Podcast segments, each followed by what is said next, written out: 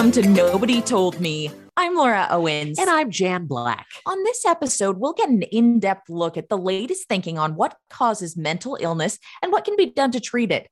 Our guest is Harvard psychiatrist Dr. Christopher Palmer, who's the author of a new book that could change your life or that of a loved one who's struggling with mental illness. Dr. Palmer's book is called Brain Energy, a revolutionary breakthrough in understanding mental health and improving treatment for anxiety, depression, OCD, PTSD, and more. Dr. Palmer, thank you so much for joining us. Thank you, Jan and Laura, for having me. Uh, I was really touched by the dedication to your book. You dedicated the book to your late mother, and you said, To my mother, my futile attempts to save you from the ravages of mental illness lit a fire in me that burns to this day. I'm sorry I didn't figure this out in time to help you. May you rest in peace. Why was it important to you to dedicate it to her? I guess, you know, at the end of the day, I thought long and hard about that.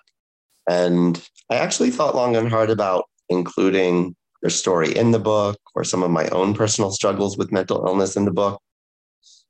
And I decided not to include them in the book um, because the book really is a science book. It's meant to challenge the mental health field and hopefully advance and transform the mental health field. And I really wanted to stick to science and facts and make it less of a personal story about myself. But at the end of the day, the reason I became a psychiatrist is because of my mom. I saw how much mental illness devastated her life. And I actually was quite angry at the mental health field for not being able to help her because she went to mental health professionals. She went to counseling. She took medications. She was hospitalized. She did everything that they asked her to do, and they never got her better. And her life was decimated because of a mental illness. And I saw that unfold in front of me as a teenager and and then for the rest of my life. And that is what ultimately motivated me to become a psychiatrist. Would viewing mental illness as a metabolic disorder have changed the whole picture for your mother and for everybody else? In many ways, this theory simply takes all of the evidence that we have been accumulating for decades. So it includes genetic studies of what causes mental illness, all of the neuroimaging studies that we've been doing, all the basic science studies that we have been doing, all the clinical studies and the epidemiology studies dating back for centuries. This theory takes all of that evidence and puts it together into one cohesive theme or one cohesive scientific theory. And once people see that big picture, or as I kind of like to say, once you see the forest from the trees, you can begin to see the problem of mental illness and how it all fits together and what causes it. But in many ways, it simplifies how we think about mental illness. And much, much more importantly, it offers brand new treatments and solutions. And so, for someone like my mother, she possibly could have gotten better and had her life kind of saved um, by doing a dietary intervention, maybe exercising, maybe somebody helping her reduce her stress and manage her sleep a little better when she was going through a horrific period of time in her life. And that may have actually prevented her from developing and experiencing a lifelong chronic mental disorder. So, what should we know about what causes mental illness and why it matters? You know, so again, this is something that researchers have been working on for centuries, literally. And right now, if you ask some of the best psychiatrists and neuroscientists in the world you ask them a really simple question What exactly causes mental illness? The honest ones will say, Yeah, no one knows. We just don't know. All we know are some of the factors involved. And they include things like neurotransmitters and genetics and hormones and inflammation and trauma and stress and adverse childhood experiences. But nobody knows how those all fit together because, you know, the brain is really complicated. We still don't really understand how it works. And so we're not really sure what's going on in the brains of mentally ill people. And nobody can figure it out. It's just way too complicated. It seems and, like it would... No, go ahead. Oh no, you go ahead, please. Well, so what what what this theory does is that it it rises above all of those individual risk factors and looks for ways to connect them, looks for ways to connect all of those dots, all of them, in one coherent way. And that, in my mind, is the breakthrough. That is the breakthrough that we have been desperately waiting for in the mental health field to connect all of those different factors that we know play a role and put them together in a plausible way that would help us understand why are the brains of people with mental illness malfunctioning if you will? Why aren't they doing the normal things or the right things? Why are they producing anxiety when they shouldn't be? Or why are they failing to store memories when they should be? Like what's happening and by looking at mental illness as a metabolic brain disorder, you can actually connect all of the dots that we know play a role. You can understand why symptoms would develop. But again, much, much more importantly, you can develop treatment strategies to help people recover from mental illness. How much of mental illness in America is an America thing versus something that happens worldwide where people have different diets and different habits in general? You know, the rates of mental illness in the United States and other Western countries have been higher than that in other countries um, for a long time, for centuries actually. It was largely known that as, as economies and countries quote unquote westernized as they became developed, um, that certain diseases would usually come with uh, development. And those diseases included things like obesity and heart disease and cancer. That those diseases tended to go along with developing economies.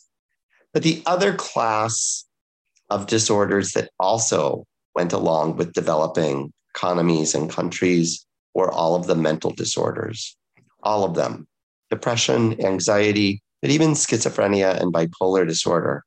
As countries developed, they saw larger and larger rates of all of those disorders.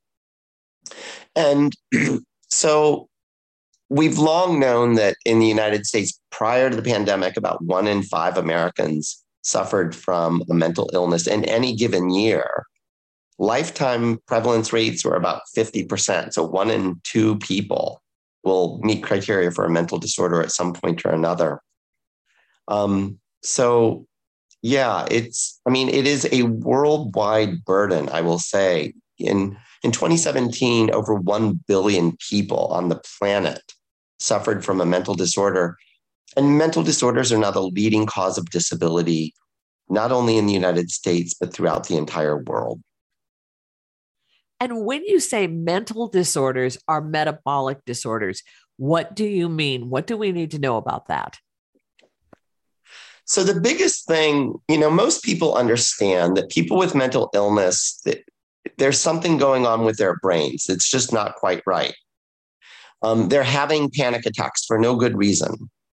And even the people suffering these panic attacks will say, I don't know why my brain's doing this. I don't want to have anxiety. I don't want to have panic symptoms. Other people might have hallucinations and delusions. Other people might be severely depressed. And sometimes they too can say, I don't know why I'm so depressed. I don't know what's wrong with me. I don't have a good reason to be this depressed. Like I know that I have good things in my life, people who love me or a good job or whatever. But for some reason, I am just so miserable. And so I just, I, I, I don't know what's wrong with me.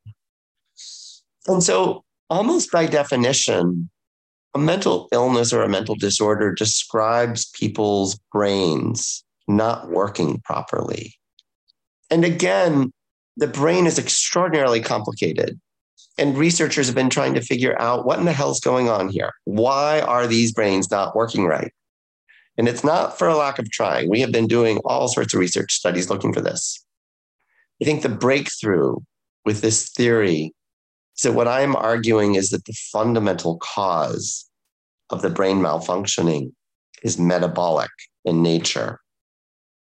And what that means is that just like diabetes and obesity and cardiovascular disease are metabolic disorders, so too are mental disorders.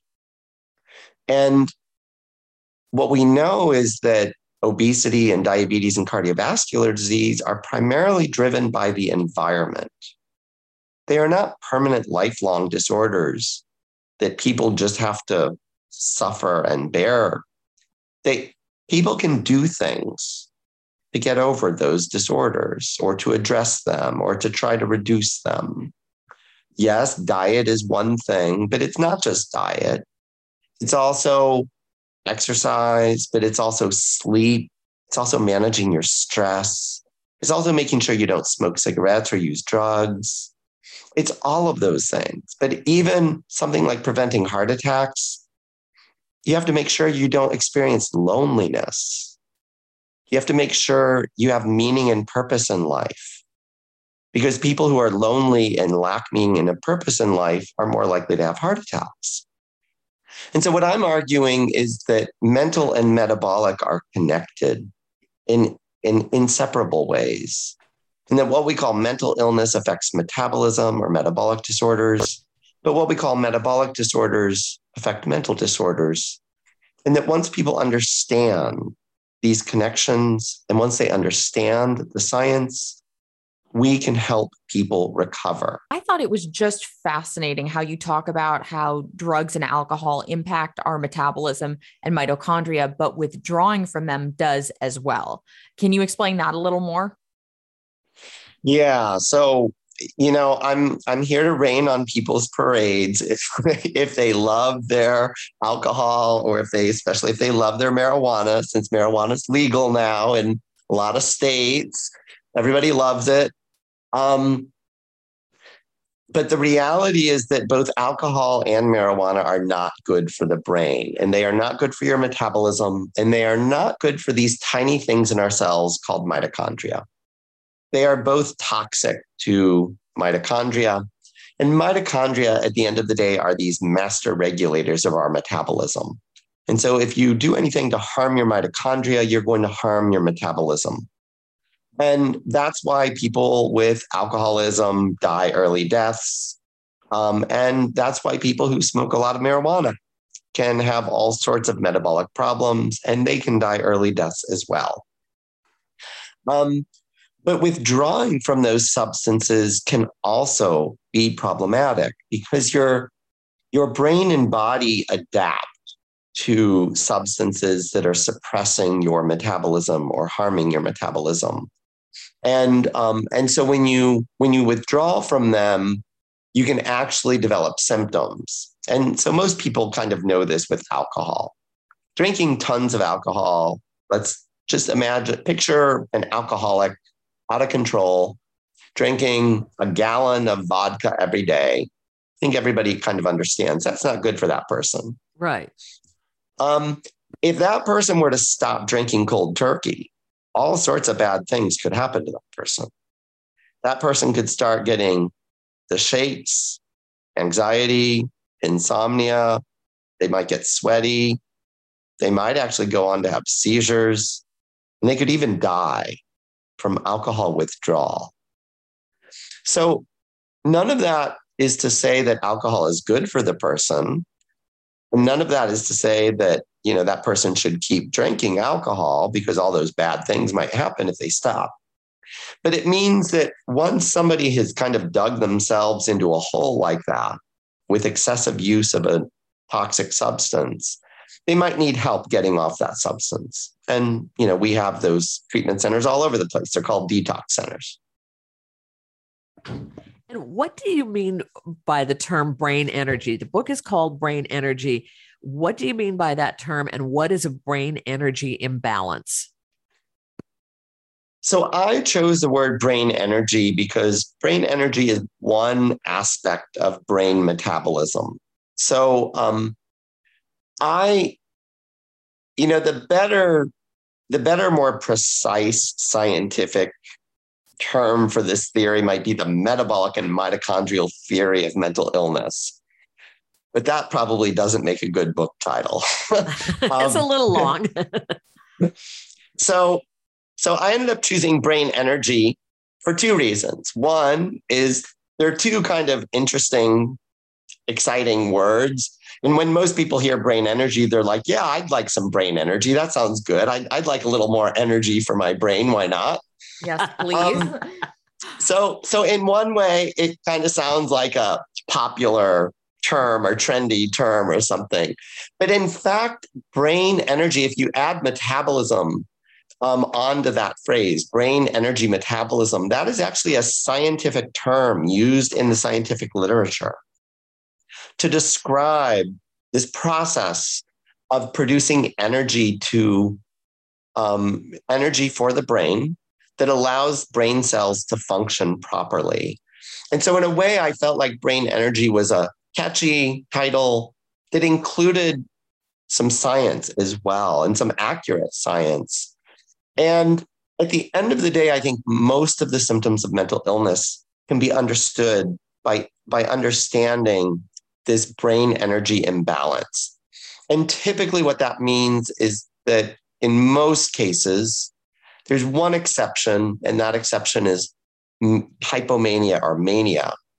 Um, but all of the other cases, it appears that brain cells have too little energy or not enough energy. And, and when your brain cells don't have enough energy, in a nutshell, what it means is they're not going to work properly. And that can result in symptoms of mental illness. You write about how the brain energy theory explains how seasons and light affect our moods. And I'd love to learn more about that, especially with the winter being upon us. Yeah. That so it's interesting because you know one of the beautiful things about this theory again is that it ties together things that we have known about for decades.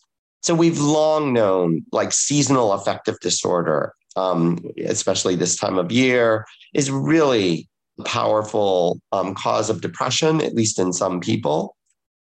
But even in people who have bipolar disorder or other types of disorders, their moods can change with the seasons. And we've long known that.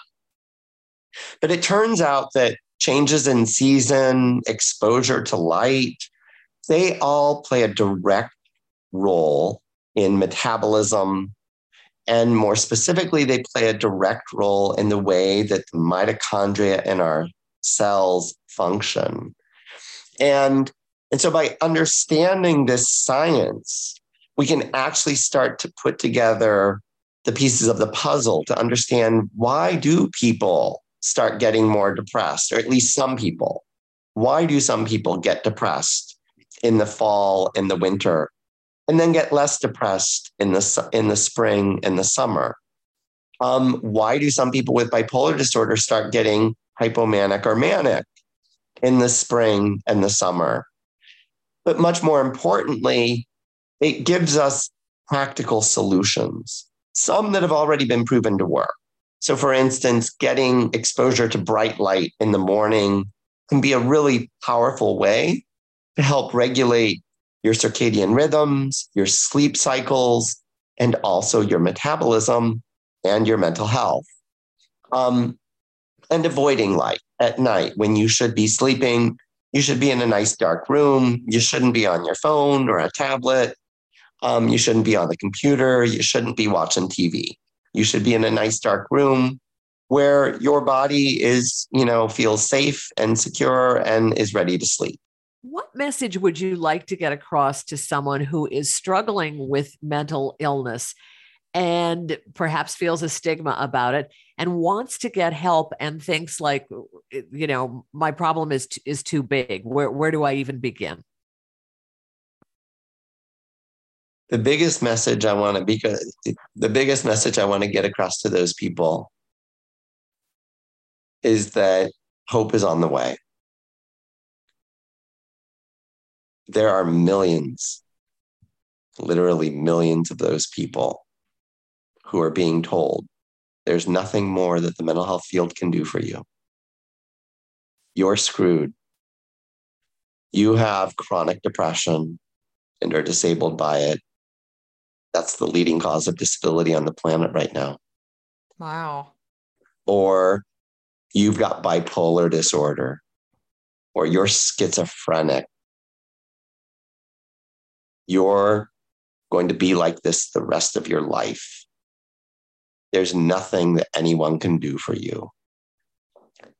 What I want to say to all of those people and others, this applies to people with mild anxiety and mild other disorders.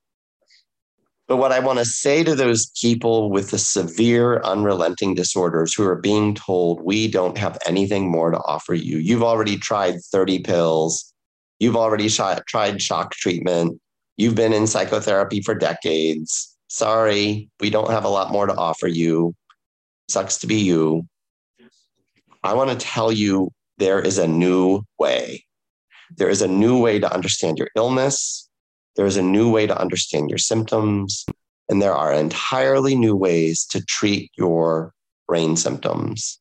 And I firmly believe that we can get more than 50% of those people there.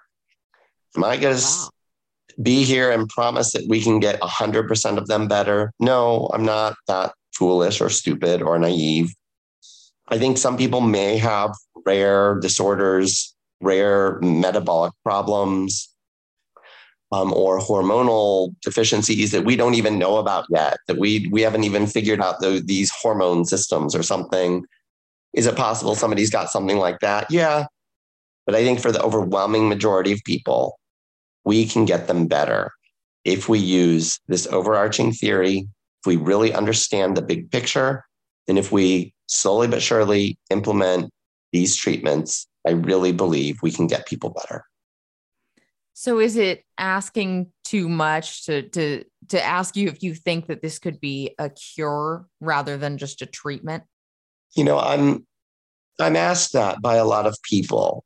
And I'm reluctant to use the word cure. And the reason I'm reluctant to use the word cure is because you know, cure usually implies that you can do a treatment for a certain amount of time and then you don't have to do anything different. You can just go back to your old ways and everything will be fine. And we do have some cures in the medical field. We have like antibiotics. If you get a really bad infection, you can take an antibiotic for two weeks, and that cures your infection. And then after that, you don't have to do anything different. That infection is gone, it's cured, it's not coming back. And you don't you don't have to change your lifestyle at all. You don't have to change your diet or change your exercise or sleep habits or anything um, you've cured that infection. Unfortunately, with with mental disorders and with metabolic disorders like obesity and cardiovascular disease and diabetes, yes, people can do things to lose weight or to get rid of their diabetes or to prevent heart attacks or reduce heart pains. And what I'm arguing is people can do things to get rid of their mental symptoms and put their mental disorders into full remission. But if they go back to their old ways, if they go back to the same old diet that they were eating, and if they go back to the same old stressful lifestyle habits, and they're not getting good sleep and everything else, there's a good chance that illness is going to come back. And so I'm reluctant to use the word cure for that reason. But I do think we can put these disorders into full and complete remission. I think we can help people live better lives. And I think we can I think we can reduce a tremendous amount of human suffering. So, what is the first thing you would advise a person to do if they are struggling with a mental illness or if someone that they love is struggling with a mental illness? Where do you start?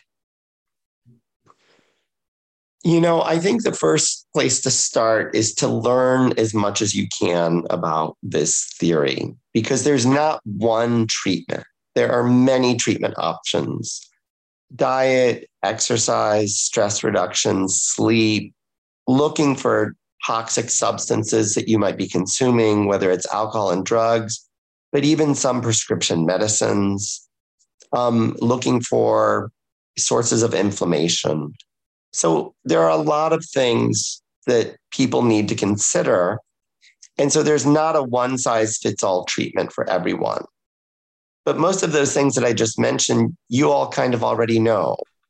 And so, and so what I most strongly recommend if you can get the book and read the book so you can understand the whole theory, you can understand all of the different treatment options. That's probably the best place to start. You don't have to buy the book. I'm not here to sell my book.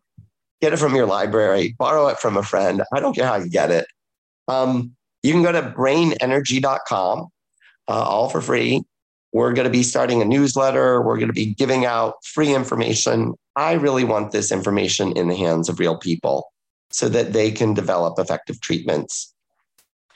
If you are already working with a mental health professional, I would encourage you to ask that mental health professional if they've heard about this, if they know about this, if they know about the metabolic theory of mental illness, are there treatment options that they can recommend?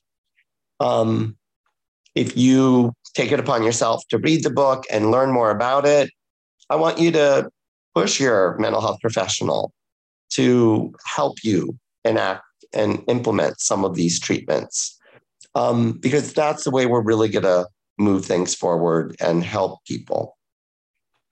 And Dr. Palmer, as you know, our show is called Nobody Told Me. So, what is your nobody told me lesson. I want to know what you wish somebody had told you personally when you were at the depths of just the, the, worst time of your life that you'd like to pass on to somebody else who's at that place right now? Hmm. I think I would have wanted them to say, Chris, although I know you don't believe this and you can't possibly see it now, you are really worth something. And you are going to be okay. And your life is going to turn out okay.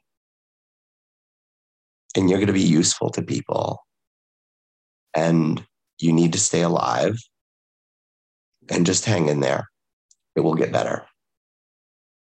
And how can people connect with you on social media and the internet? I know you mentioned uh, the brainenergy.com website, but how else can people connect with you? Um, I have another website called chrispalmermd.com. Um, on both of those websites, I'm active on social media. they can follow me on social media. Um, either of those websites. If you sign up for our newsletter, uh, you will receive regular updates. And uh, we are really hoping to transform the mental health field. And I just want to say we are going to need all the help we can get. This is not an easy task. I am being ambitious and bold. And uh, so, if you are interested in change, if you are interested in better solutions for people with mental illness, um, I hope you'll join us. Dr. Palmer, it has been fascinating to talk with you, and, and it seems like you are really on to something. And, and we certainly wish you the, the best of luck in getting this message out. Thank you. Again, our thanks to Dr. Christopher Palmer, whose book is called Brain Energy, a revolutionary breakthrough in understanding mental health and improving treatment for anxiety, depression, OCD, PTSD, and more. I'm Jan Black. And I'm Laura Owens. You're listening to Nobody Told Me. Thank you so much for joining us.